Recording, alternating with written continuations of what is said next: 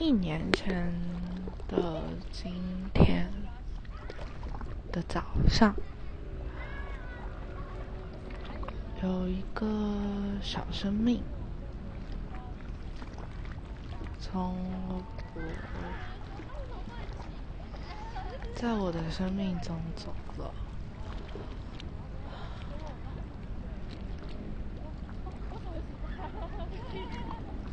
过了整整一年，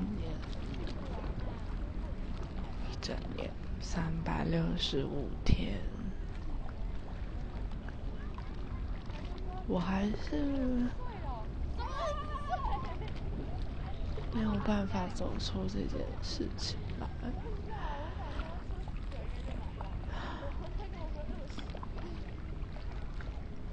是现在，我连。要对谁诉说这件事情，我都不知道。应该说，我没有任何一个人可以跟他讲这一件事，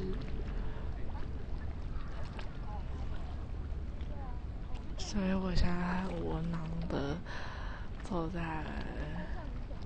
河边